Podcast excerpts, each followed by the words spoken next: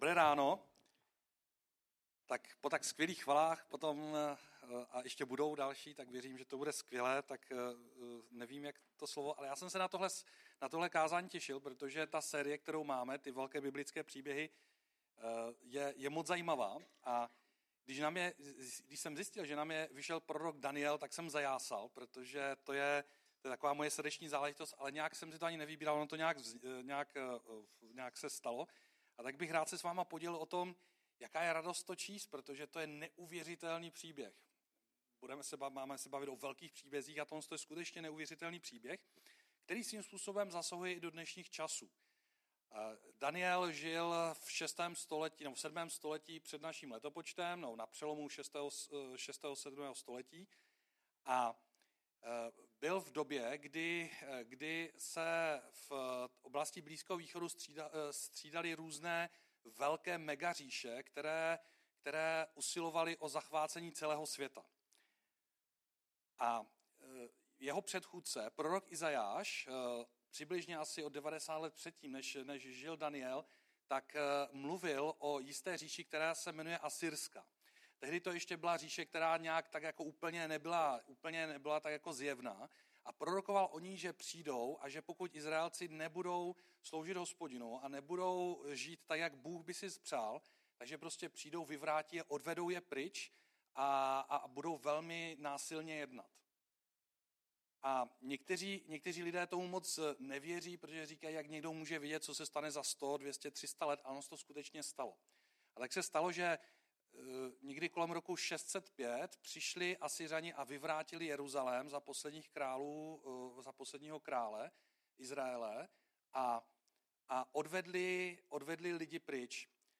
A já si tak říkám, že to je tak trošku eh, jakoby z dnešní doby, protože když si čteme o tom, když vojáci Ruské federace za, zajímají lidi a odvádí je pryč a umístí je na Sibiř a tak, anebo prostě ti lidé mizí, anebo se děti nevracejí a tak, nic nového pod sluncem. Ty říše to takhle dělají. Možná pro nás jenom taková, taková, eh, takové uh, uklidnění.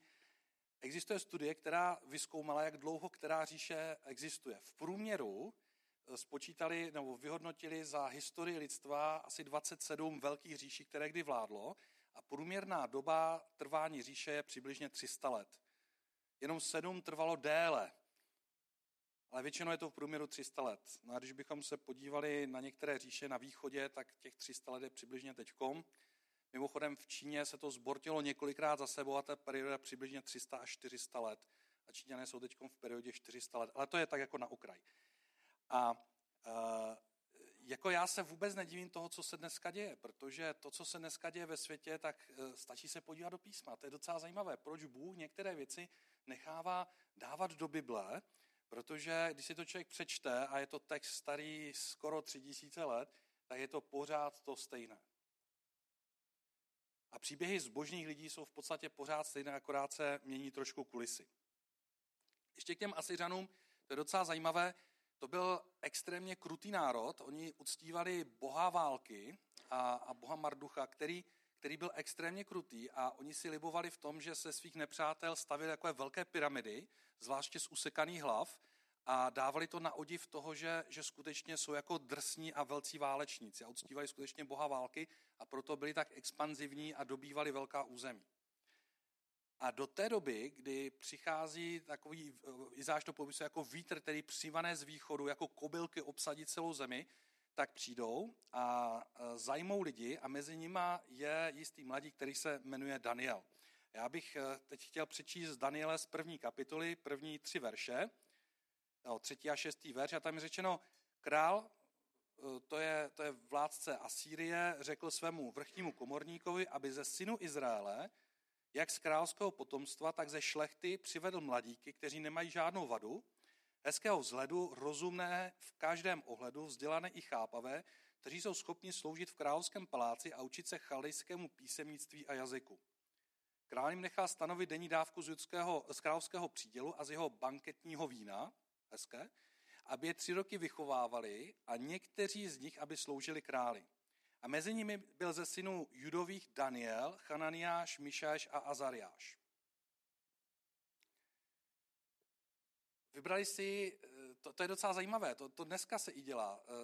Mimochodem, když se podíváte na některé velikány ruských dějin, tak mnozí z nich mají polské předky. A když se na to podíváte, tak to jsou ti, kteří byli zajmuti a kteří byli přesídleni a kteří byli v rámci té expanze přemístěni do té říše. A já teď se chci bavit o té říši, která je teď aktuálně na východě, ale, ale nic nového. Ono totiž, když tu elitu přesunete a přeprogramujete ji tím, že když si vezmete mladé lidi a začnete je učit svým vlastním zvyklostem, odvedete je od toho, co byli zvyklí, tak eh, vemete dobrý genetický materiál, který vylepší vaši upadající kulturu. Takhle oni se na to koukali. A zároveň vemou i ten zbytek, který eh, si nakonec zvykne a v druhé a v třetí generaci už se to nějak potlačí a stanou se s ní velmi ochotní pracovníci a otroci. Takhle přemýšleli Asiřani. A Daniel patřil mezi, mezi takovou elitu tehdejší, tehdejšího, uh, tehdejšího Izraele.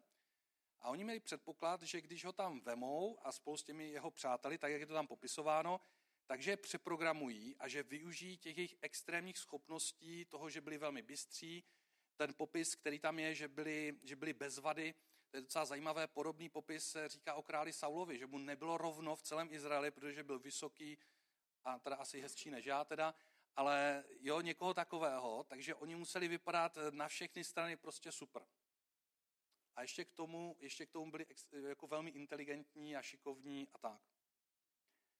A e, mě na tom příběhu fascinuje, že Daniel a jeho přátelé se nenechali tak úplně přeprogramovat. Že měli dostatečnou, Dan Drápal, emeritní biskup KSU, o tom vždycky tak pěkně mluví, že měli vnitřní integritu, to znamená, že do, ve vnitřku e, docela dobře pohromadě drželi ve, svých, e, ve své etice, ve svých myšlenkách, ve svých postojích a že ve všech částech toho svého života, té, toho, té své duše byli dostatečně silní, aby obstáli v tom, co, eh, kam byli umístěni. Na druhou stranu, ono, eh, kolik jazyků znáš, tolikrát si člověkem, nebo někdy taky i zvířetem, eh, naučili se, naučili se jejich písemnictví. Tam je na tom vidět, že když ta říše je tak expanzivní, tak to neznamená, že by to byli jenom krevelační barbaři, kteří by, kteří by byli naprosto brutální primitivové. Eh, musíme si uvědomit, že ta Asýrie byla kolébkou lidstva, doslova do písmene, že otamtať eh, vzešel Abraham. A že kousek od, tam, od toho Babylonu. A že, že, že oni na druhou stranu pěstovali umění. To není nic nového, jo? Když, když chcete takhle dělat takové věci, jako oni dělali, nebo jiné říše dělají, tak na druhou stranu to vyvažují právě, že se snaží, aby vzdělanost a kultura a balet a takové věci vypadaly dobře a tím pádem si to nějak tak jako vytěsníte, to, že potom někomu uříznete hlavu. A v téhle, v téhle situaci a v téhle společnosti Daniel byl a je zajímavé, že oni řekli, my budeme uctívat hospodina. A já na tom, eh, pro mě je to takové hodně silné v tom, že dlouhá léta, teď už, teď už desítky let dělám s dětma a vidím, jak je důležité, aby děti od začátku, my jsme tady křesťani, Nemyslím si, že by tady byl někdo úplně jiného náboženství, ale i kdyby byl, tak eh, na tom je vidět, na tom příkladu Daniele, že když znali hospodina, pána a stvořitele nebes a země, toho, kdo skutečně dává život a kdo skutečně vládne a kdo má dobré úmysly, na rozdíl od těch děsivých bohů, kteří byli v Babylonu, a když takhle od mládí v tom vyrůstá, tak si může uchovat integritu a může být eh, požehnání i pro své okolí v tak bezbožné zemi, jako byl třeba Babylon. Velmi se mi dotklo teď v pátek, jsme tady měli jako víkendovku a bylo tady spousta dětí a bylo docela zajímavé, že děti, které byly z, křesťanských rodin, tak, tak se modlili o 106, aniž bychom je nějak vyzývali. A bylo to takové upřímné, až mě to jakoby zahambovalo, jak se, jak se modlí a jak to, jak to prožívají ty děti okolo, které, které jsou ty, z těch hledajících rodin a které jako přemýšlí nad Bohem a některé ani ne, tak se k tím mimochodem někteří přidávali. Když tohle člověk zažije od mládí, ne nějaký systém modlitbiček, ze svého dětství si akorát pamatuju jednu modlitbičku a to je Anděličku, můj strážničku, ochráňuji můj dušičku, ale takhle se nemodlí muž. Tak když to člověka ovlivní ve vší té etice a toho, co tady v božím slově je a to je, to je slovo o dobru, tak to může pomoct překonat eh, těžká období, která před těmi lidmi jsou a, a umožnit to, aby ten člověk se nezvrhl a nestal se stejným pachatelem nepravosti a zla, které dělá okolí. Nemusí to tak být. Ale myslím si, že je velmi důležité, abychom, abychom eh, v, tom, v tom fokusu měli děti, abychom to nezanedbávali a, a myslím si, že jedno z věcí, kterou Bůh jednou po nás bude eh, vyžadovat, abychom mu složili účty, je to, jak jsme vedli své děti. Vedli jsme k tóře, k manželství, jak takovým věcem, které říká písmo.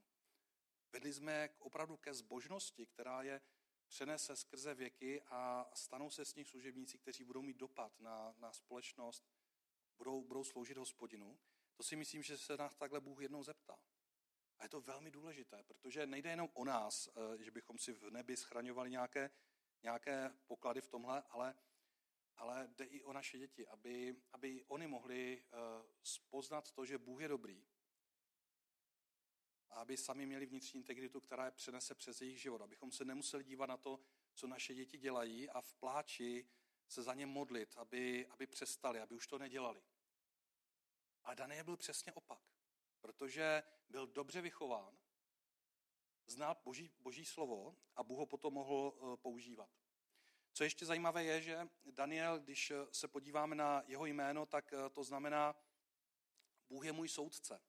A eh, on se s tím jako život úplně nemazlil a zažil několik velmi kritických situací, ale je docela zajímavé a příhodné, jak to Bůh někdy dělá, že vzal člověka, který v Bibli ty jména mají poměrně velmi silný význam. A i když se ho snažili kdy popravit a snažili se mu zasáhnout do života, tak to jméno Bůh je můj soudce je takové, takové úžasné, protože Bůh vždycky rozhodl Bůh, co se s ním stane. Možná někteří znáte příběh, kdy on se svými přáteli se odmítl poklonit zlaté soše, kterou nechal král postavit. A protože se odmítli poklonit, tak je hodili do rozpálené pece. A někteří ten, ten, ten, ten spis spochybňují, protože říkají, to se nemůže stát. Ale Bůh je nadpřirozený a může některé věci dělat. A, tak ho, protože, a on sám rozhodl, jestli tam zhoří nebo ne a nakonec té pece výjdou. A Bůh uh, způsobí, že král mu dá přízeň a stane se nakonec eh, jedním z velkých vládců, kteří jsou, eh, kteří jsou v Asýrii. Zároveň, když, eh, když člověk chodí s hospodinem, tak Bůh poznává Boha a rozumí božím věcem. To je docela zajímavé. Ten jeho příběh je fascinující v tom, a podíváme se do Daniele do první kapitoly, ale do 17. verše o kousek dál. A tam je řečeno, že této čtveřici mladíku dal Bůh, že znali všechno písemnictví i moudrost a rozuměli tomu, Danielovi na to dal chápat každé vidění a sny. Bůh eh, takovou výbavu nedává jenom tak. A můžeme použít pro zlé věci anebo pro dobré. A eh, Daniel tím, že měl tu vnitřní integritu a že vyrostl v poznání hospodina a opravdu se ho držel a z toho, když bychom si četli celou tu knihu, tak zjistíme, že ještě když měl 80 let, tak poklekal každý den a modlil se ke svému, ke svému Bohu, tak rozuměl těm věcem tak, jak to vidí Bůh, protože on to dával. A nemusel naslouchat démonům a být nějak ve zmatku nebo přinášet zlo. A to si myslím, že je něco, co, co bychom si mohli vzít a osvojit. Já jsem si tady napsal Daniel muž modlitby. On to prostě nezanedbal a trávil čas s Bohem a Bůh mu dával poznávat věci, které, které byly mimořádné a on byl mimořádná osobnost, Bůh si ho k tomu vyvolil, ale chtěl bych i říct, že musíme říct i druhou stránku toho, že někdy se stává, že, že Bůh úplně nezachrání a má v tom nějaký důvod. Rozhodne jako soudce a nemusí to vždycky dopadnout jako s Danielem, ale co je důležité je, že Bůh vždycky ty, kteří v něho doufají, kteří v něho věří, vždycky se o ně postará. Jestli nenajdeme spravedlnost na této straně nebe, tak Bůh vždycky má spravedlnost na věčnosti. A to, jaký, jaký, jaké věci připravil pro nás do života, záleží jenom na něm. Mně se na tom líbí. Bůh je můj soudce. On rozhoduje, kde budu a co budu dělat.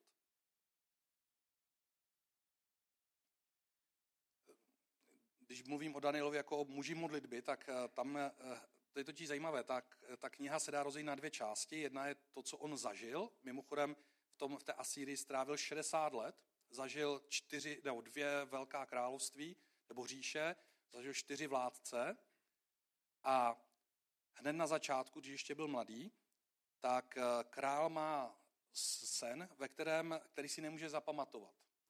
A tak řekne všem věžcům a astrologům, řekněte mi to a pokud mi to neřeknete, tak já vás zabiju.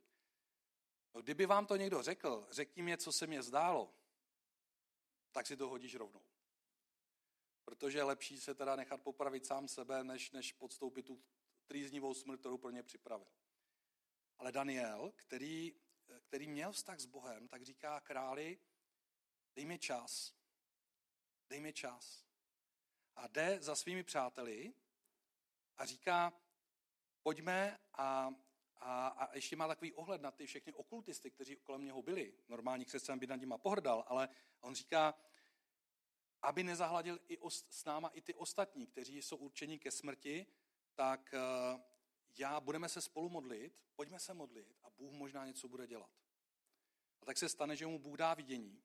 To vidění mimochodem způsobilo to, že mnozí to zneužívají, protože Bible je nevěrohodná a že kniha Daniel je něco, co si vymysleli, protože, protože už v druhém století se objevil jeden filozof, který v rámci velkého pronásledování proti křesťanům se snažil najít nějaké proti ním argumenty a říkal, Daniel je kniha, která se nemohla stát, protože není možné, aby se někomu něco zdálo a, a věděl by, co se stane dopředu. Ono totiž v tom zjevení, které ten, no, v tom snu, který ten král měl, se stalo, že mu, že, mu, že mu Bůh zjevil, co se stane v nejbližších osmistech letech. A ono se to přesně naplnilo. Když to člověk rozkreslí, Mimochodem, jeden z takových důvodů, proč jsem si vzal svoji ženu, bylo to, že když, jsme, když jsem tak nad ní přemýšlel, tak jsem viděl její Bibli, to ani neví, tak jsem si ji tak otevřel a v, v knize Daniel měla takový, takový papírek a tam má rozkreslenou celou tu sochu a tam je, že, ho, že má hlavu, hlavu ze zlata, prs, eh, prsa a paže ze stříbra, břicho a stehna z mědi, nohy a prsty ze železa a z hlíny. A to měla tu sochu tak nakreslenou a rozkreslenou a tak tohle to, to je Babylon, Mécko, Perská říše, tady, tady přijde Alexandr Makedonský, jo, tohle to je Řecko a tady je Řím a tady se narodil Ježíš. A já jsem říkal, ty bláho, taková zbožná žena, to by se hodilo do mého portfolia. A měla v tom jasno. Ale mnozí říkali, to není možné, to se muselo napsat ta kniha až někdy v prvním století, protože, protože Oni nemohli vědět, co se stane. A ta kniha přesně popisuje, co se děje. Dneska díky moderní archeologii víme, že to přesně se opravdu stalo. A i z hlediska srovnávací nějaké lingvistiky víme, že, že ta kniha opravdu vznikla v 6. století a že, že Bůh mu to skutečně zjevil. A nemusíme pochybovat o tom, že Bůh mluví, a pro mě je to i taková výzva toho hledat hospodina a ptát se ho, co chceš mluvit k mému životu. Když se modlíme za, naš, za náš sbor, za, za naši církev, za naší zemi, Bůh stále mluví. Pokud chodíš s hospodinem, tak eh, Bůh prostě k tobě mluví. Ale chtěl bych říct, že to není věštění, že to je věc, kdy Bůh si používá eh, eh, své věrné k tomu, aby se mohli přimlouvat. Protože totiž po tom, co, co mu to Bůh zjeví, tomu Danielovi, tak on tam pronese takový v podstatě žalm a v děkovné modlitbě děkuje Bohu a říká, ať je Bůh navěky chválen, vždyť jedině On je moudrý a mocný, On je pánem dějin a mění doby. Bez jeho vůle není žádného vládce ustanoven, eh, bez jeho vůle není žádný vládce ustanoven ani sezazen. Kdo má moudrost, má jen od něho a kdo má poznání, nezískal ji nikde jinde než u něj. A tak dále. On si vážil toho, že Bůh k němu promluvil, ale věděl, že není ten, kdo to vymyslel. Mně se teď onedá stalo, že se mi zdal jen takový sen. V tom snu jsem tak jako žongloval eh, s vosím hnízdem a souviselo to s naší prací. Jo? A, a, a tak jsem přišel do práce, zapomněl jsem na to a kolega se mě ptal, jak se mi daří tam na té jedné katedře a já jsem, ale jsem se na to vzpomněl, říká se, no víš, ono je to, já kdybych vzal vosí hnízda a takhle s ním žongloval, a ty vosy mě popíchali a on říká, ty to je super, to se mi líbí, to je výborné vyjádření.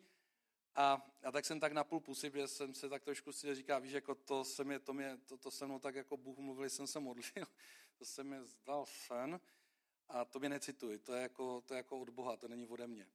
A, a za pár dnů na to jsem ještě mluvil s jedním člověkem zase v práci a, a on říká, no to je úplně super, to je úplně přesné. A tak jsem tak zase na půl pusy říkal, že oni jako si myslí, že jsem blázen, jsem křesťan, když to jako, mm, to, to, jako, to tak jako Bůh jako tak vidí, to mě nemusíš nějak eh, to.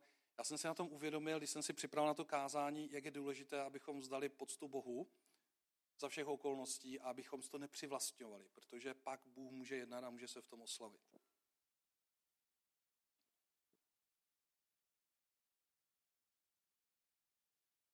Daniela taky, když měl, když měl 80 let, tak na konci jeho života, když eh, se stal novým vládcem eh, Peršan, tak eh, Kýros, tak, tak ho nechali hodit díky takovým úkladům do lví jámy. Měl 80 let a přesto se tam modlil a prosil Boha, aby něco udělal a on ho zachránil. A na druhou stranu, když se podíváme na všechny ty, kteří byli v prvních třech stoletích církve, anebo i dnes, tak vidíme, že všichni neměli tu, tu, tu boží přízeň v tom smyslu, že by je prostě nadpřirozeně vytrhl. A když si čteme o prvních křesťanech, o, o mučenících, tak víme, že prostě, já jsem teď si koupil takovou narozeninám takovou o prvních mučenících církve a e, Epikarpos napsal takový dopis e, církvi a říká, já se těším na to, až mě přivedou do Kolosa do Říma a modlím se za to, aby ty šelmy mě moc neočichávali a rovnou mě sežrali. A ten, eh, on, to, to je takový spisek, nebo kniha, kterou se psali lidé z, z univerzity a psali, no on byl blázen, jo, byl to takový náboženský fanatik a vyžíval se jako v, v tom, jako že bude umučen. Ale on tam potom píše, že, že chce, aby to utrpení nebylo tak dlouhé, aby mohl být co nejdříve u svého pána. Aby se mohl potkat s Bohem. A když se člověk na to dívá právě tím, že, že vidí, že na druhé straně nebe Bůh pro nás má odměnu, že Bůh pro nás má věčnost, tak potom myšlenky o tom, to se nemohlo stát, to je nesmyslné, to prostě takové nadpřirozené nemůže být. Ale pění na tom, že tady prostě musí mít za vše okolnosti a vždycky Bůh to musí udělat tak, že, že ani vlásek mi na hlavě neohoří. Tak se rozplyne, protože věčnost je daleko podstatnější. A nevíme, co Bůh pro nás má připraveno pro každého z nás, ale chtěl bych nás všechny pozbudit, že pokud si zachováme vnitřní integritu, když, to budeme, když budeme pozbuzovat naše děti, že povedeme k tomu, aby opravdu se setkali s hospodinem a Bůh v jejich životě jednal, tak se může stát to, co se stalo na konci Danilova života, když měl přibližně 85 let, přesně předtím, než zemřel, tak mu dal několik zjevení, které byly o Mesiáši a o Ježíši. Někteří to různě z, z, zneužívají, to je asi teďkom jedno, ale on mu říká, a já bych to pokusil citovat, on mu říká, uh, Bůh mu říká, uh, na konci času Bůh pošle svého zastánce, bude to totiž doba soužení, jako tvůj lid ještě nikdy neprožil a obstojí jen ten, jehož jméno je zapsáno v knize, což je takové eufemisticky řečeno ten, kdo, kdo bude znát Boha, kdo, kdo bude jemu patřit, kdo bude zachráněn a spasen. Pro nás je to možná to, seš křesťan a věříš skutečně v Ježíše a máš tu jistotu, že tě zachránil, protože jsi ho o to poprosil, tak pro ty je to určeno.